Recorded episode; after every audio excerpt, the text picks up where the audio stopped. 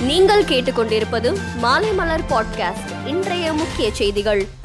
தமிழ்நாடு அரசு வேலைவாய்ப்பு மற்றும் பயிற்சித்துறை மாவட்ட வேலைவாய்ப்பு மற்றும் தொழில்நெறி வழிகாட்டும் மையம் இணைந்து படித்த இளைஞர்களுக்கு தனியார் துறையில் வேலைவாய்ப்புகளை வழங்கும் வகையில் மிகப்பெரிய வேலைவாய்ப்பு முகாமை வண்டலூர் கிரசன் கல்லூரியில் இன்று நடத்தியது. இந்த வேலைவாய்ப்பு முகாமை தொடங்கி வைத்த முதலமைச்சர் மு ஸ்டாலின் தேர்வான இளைஞர்கள் மாணவிகளுக்கு பணி நியமன ஆணைகளை வழங்கி வாழ்த்தினார். வடபழனி தீநகர் அம்பத்தூர் ஆவடி பாடி முகப்பேர் திருநின்றவூர் பகுதிகளில் அதிமுக வேட்பாளர்களின் தோல்விக்கு காரணமாக இருந்த பதினாறு அதிமுகவினர்களை கட்சியை விட்டு நீக்கி தலைமை கழகம் நடவடிக்கை எடுத்துள்ளது. தாம்பரம் நாகர்கோவில் அந்தோதயா எக்ஸ்பிரஸ் ரயில் வரும் ஏப்ரல் பதினான்காம் தேதி முதல் சூப்பர் ஃபாஸ்ட் ரயிலாக மாற்றப்பட்டுள்ளது.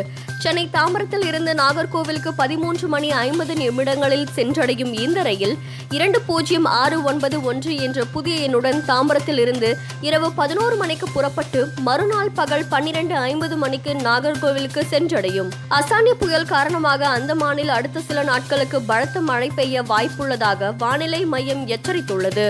இதுபோல கேரளாவிலும் மாநிலத்தின் உட்புற பகுதிகளில் இன்று முதல் அடுத்த ஐந்து நாட்கள் பலத்த மழை பெய்ய வாய்ப்பு உள்ளது எனவும் கூறியுள்ளது. வருகிறது சீனா உள்ளிட்ட சில நாடுகளில் கொரோனா பரவல் மீண்டும் அதிகரித்து வரும் நிலையில் இந்தியாவில் புதிய பாதிப்பு இரண்டாயிரத்திற்கும் கீழ் குறைந்துள்ளது.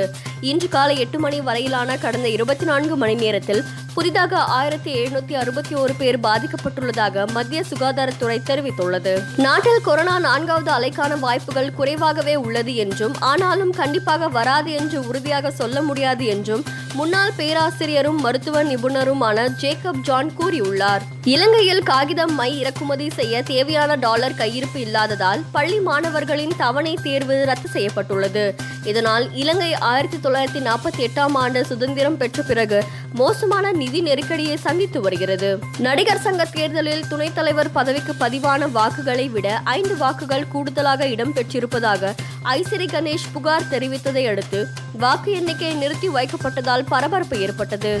மேலும் செய்திகளுக்கு மாலைமலர் டாட் காமை பாருங்கள்.